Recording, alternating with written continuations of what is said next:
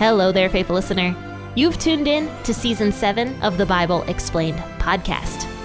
So make sure to grab your cup of coffee because today we are going to be discussing the book of Acts.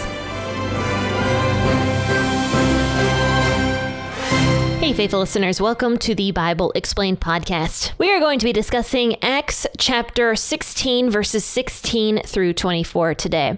Now, just to do a quick recap of where we left off, Paul and Silas have gone to Europe to proclaim the gospel there because they tried to go to Asia and actually the Holy Spirit blocked them for some reason. And we don't know how the Holy Spirit blocked them, but somehow the Holy Spirit blocked Paul and Silas from traveling to Asia to proclaim the gospel and instead guided them towards Greece, which was Europe. So they meet this woman, Lydia, and she is the first convert of the Christian faith in Europe. So now Paul and Silas, of course, are spreading the gospel to the rest of the city, and that is where we leave off today. So let's read this portion. As usual, I'll be reading out of the WEB. As we were going to prayer, a certain girl having a spirit of divination met us, who brought her masters much gain by fortune telling. Following Paul and us, she cried out, These men are servants of the Most High God who proclaim to us a way of salvation. She was doing this for many days. But Paul, becoming greatly annoyed, turned and said to the Spirit, I command you in the name of Jesus Christ to come out of her. It came out that very hour.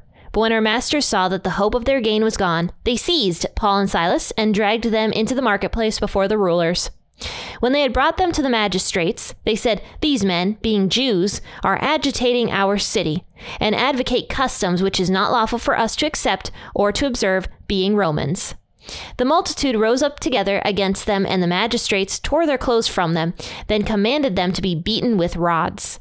When they laid many stripes on them, they threw them into prison, charging the jailer to keep them safely, who, having received such a command, threw them into the inner prison and secured their feet in the stocks. So, when reading this, you might have a few questions. The first question being, why didn't Paul exorcise the demon earlier out of this girl? And the second being, what was the big deal? Because the demon was technically telling the truth. So, you know, why was Paul so irritated at this girl with the demon? So let's get into those two questions. He mentions in verse 16, as we were going to prayer, in other words, Luke, Timothy, Paul, and Silas, as they were going to prayer, they met this girl, and she was a young girl. She was a servant girl who had a spirit of divination. In other words, she had this demon inside of her who gave her this ability to fortune tell. Now, it never mentions that these fortunes she was telling were accurate, by the way. It just mentions that because of this ability that she had to fortune tell, she gained a lot of money for her masters. So her masters were very happy to have this poor slave girl with the demon being able to tell fortunes so that they could gain a lot of money through her.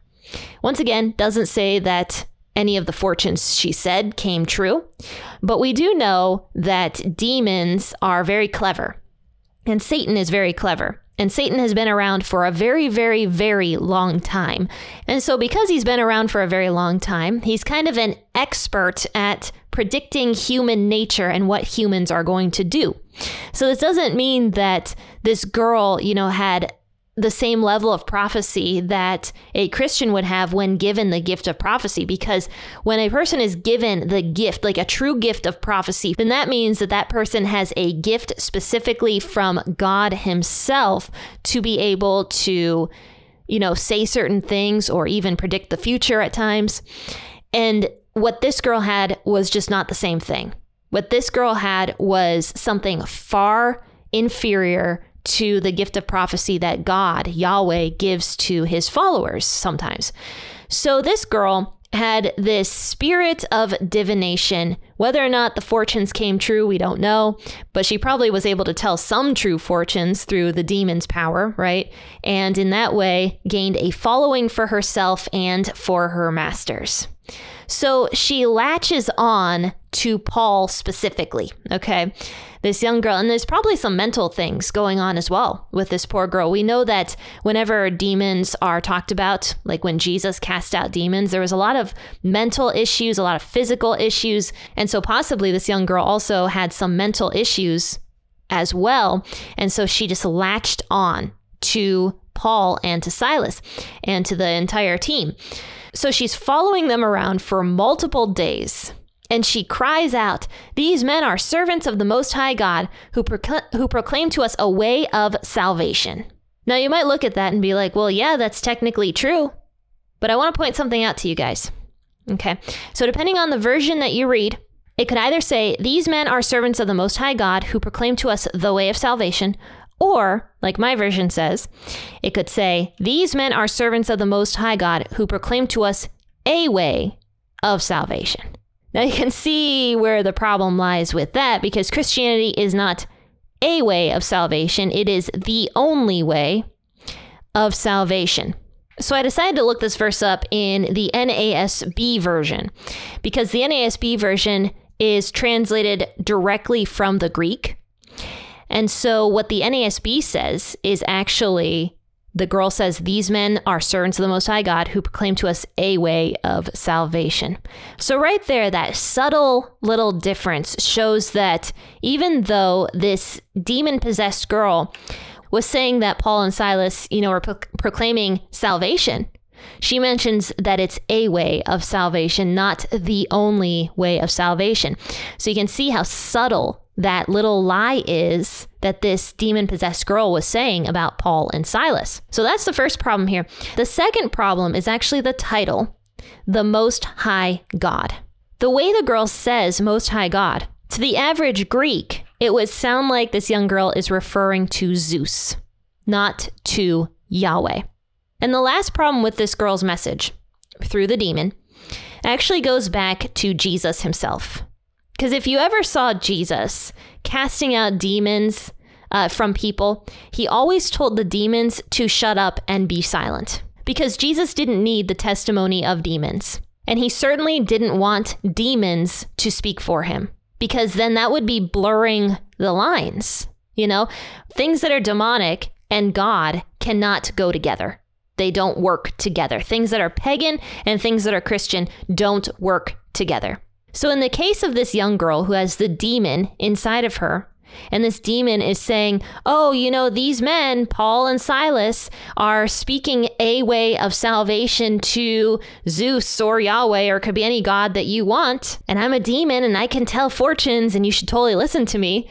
You can see now why Paul was irritated and annoyed and did not want this demon this demon possessed girl, rather, to speak for Paul and Silas because what she was stating was not the truth. And secondly, because it was a demon speaking through this girl, this demon shouldn't be listened to under any circumstances. And that actually takes me back to Deuteronomy 13, verse 1.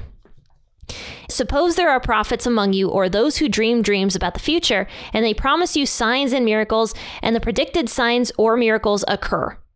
If then they say, Come, let us worship other gods, gods you have not known before, do not listen to them.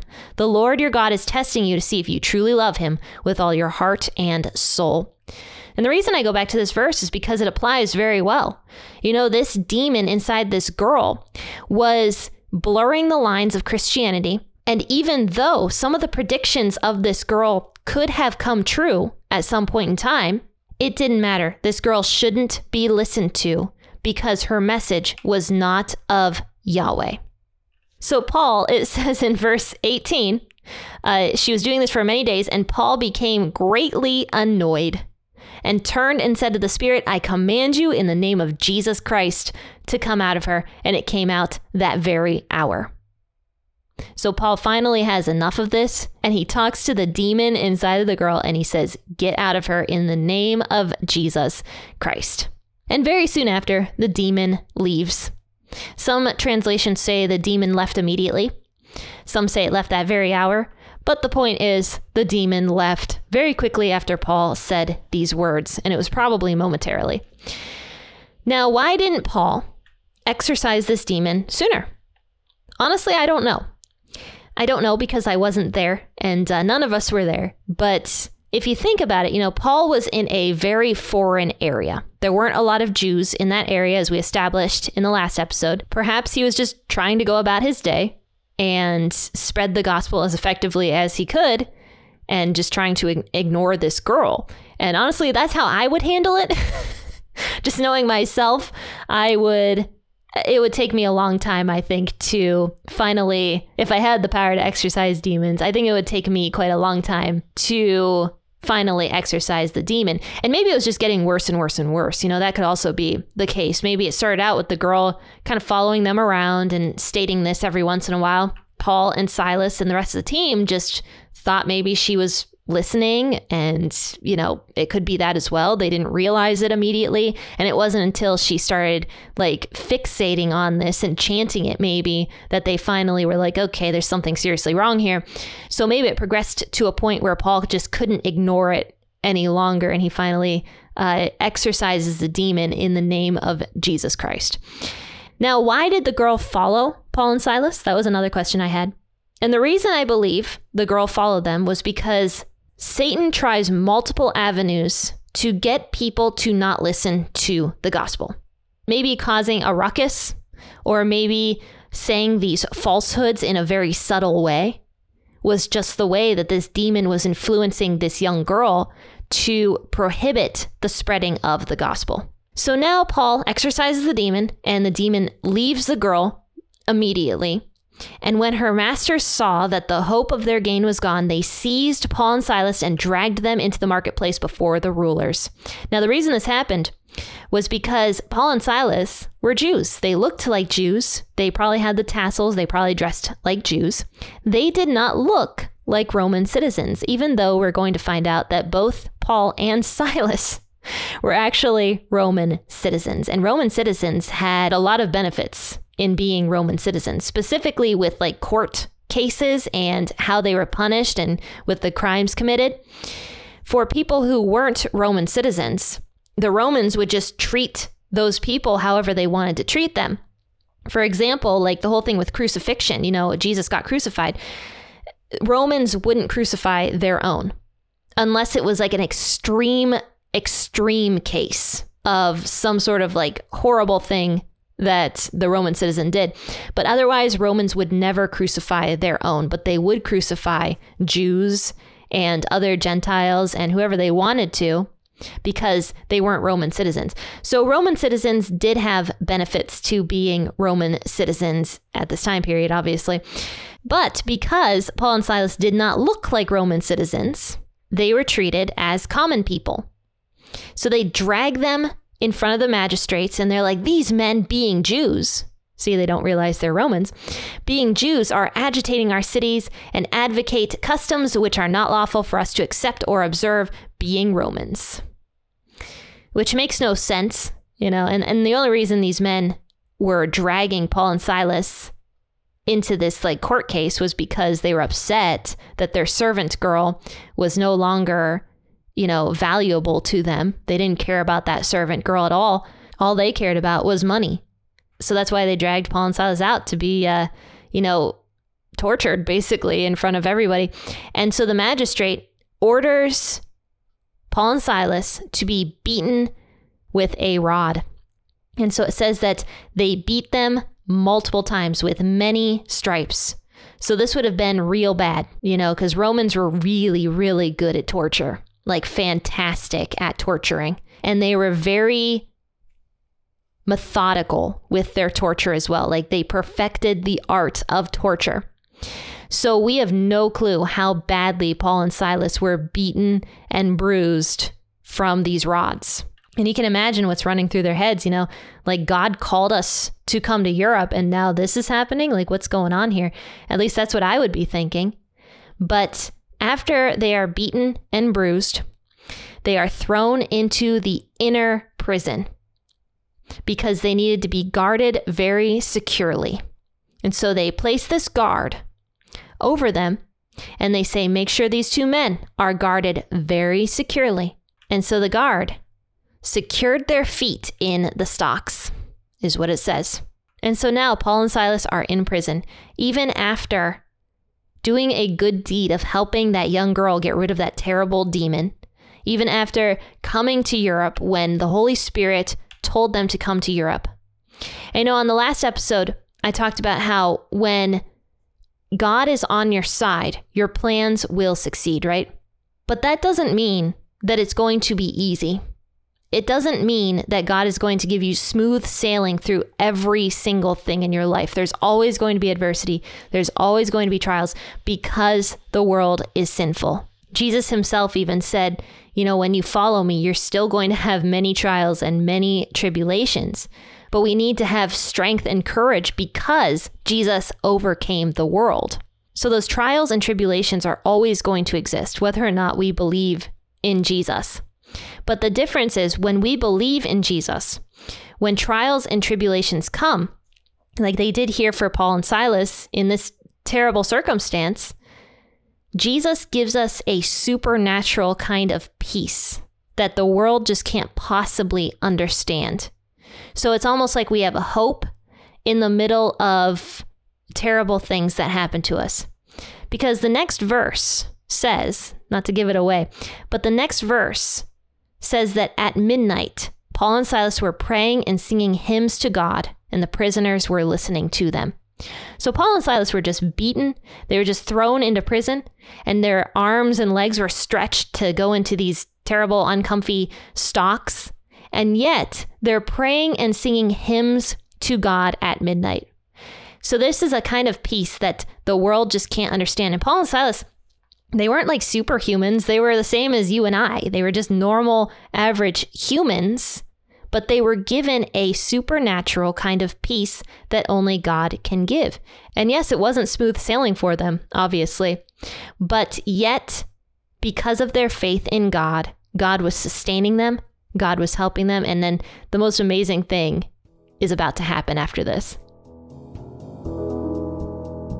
All right, if you want to hear the rest of the story, you're going to have to tune in on.